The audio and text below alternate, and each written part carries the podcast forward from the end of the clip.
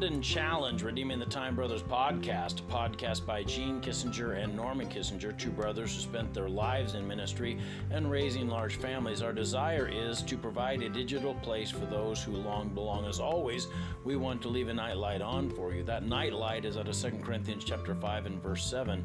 For we walk by faith and not by sight the concept there is that not always is the path that you see clearly in front of you the one that God is going to take you on. Sometimes they'll take you down scary roads, but those scary roads get you places where you could have never dreamed of.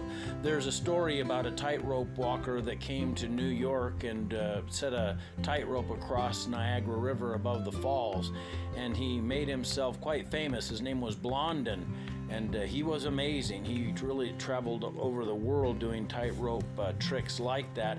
He walked across the falls multiple times over a course of a couple of days, and I think he came back a year later and did a similar thing. Uh, of the trips that he made across the falls, he did them. Uh, of course, he went across and then came back.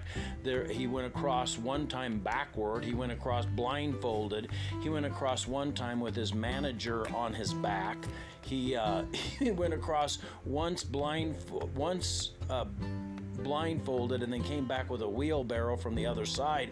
And when he came back, uh, he, he, he had asked the, the group before he left, he said, Do you believe that I can do it with a wheelbarrow? And they all, of course, all said that he could. And then he said, uh, Who will get in it and ride? And nobody raised their hand. Uh, sometimes, even when we know God can do amazing things through other people, we sometimes think He can't do amazing things through us. And we, we're a little bit fearful of letting go of the, the shore, so to speak, and getting into God's wheelbarrow of trust, even though God is perfect and has never failed. Um, maybe God is asking you to take a step of faith that feels a lot like getting in that wheelbarrow, terrifying. And you, God may be calling you to step into a ministry at your church, but it feels fearful. God may be calling on you to have a difficult conversation with uh, with somebody uh, to straighten out a situation and to restore a relationship, but that's really scary and hard. Uh, God wants you to maybe get a new job and move to another state, and that's fearful because you don't know where you're going to land and how things are going to work out. God might be you may be worrying about uh, what's going to happen tomorrow and how how the, your life events are going to play out, and you're you're worrying instead of trusting. And God wants you to take a step of faith and put it in His hands and trust Him. So God, I think sometimes a little bit like Blondin said, "Do you believe I can do it? Are you ready to get in the wheelbarrow?"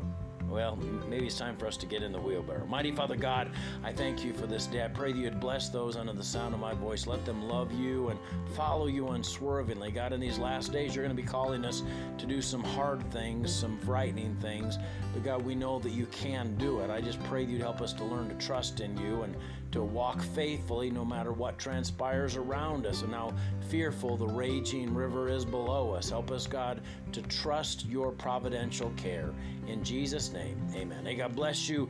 I love you, but Jesus loves you so much more. Have a good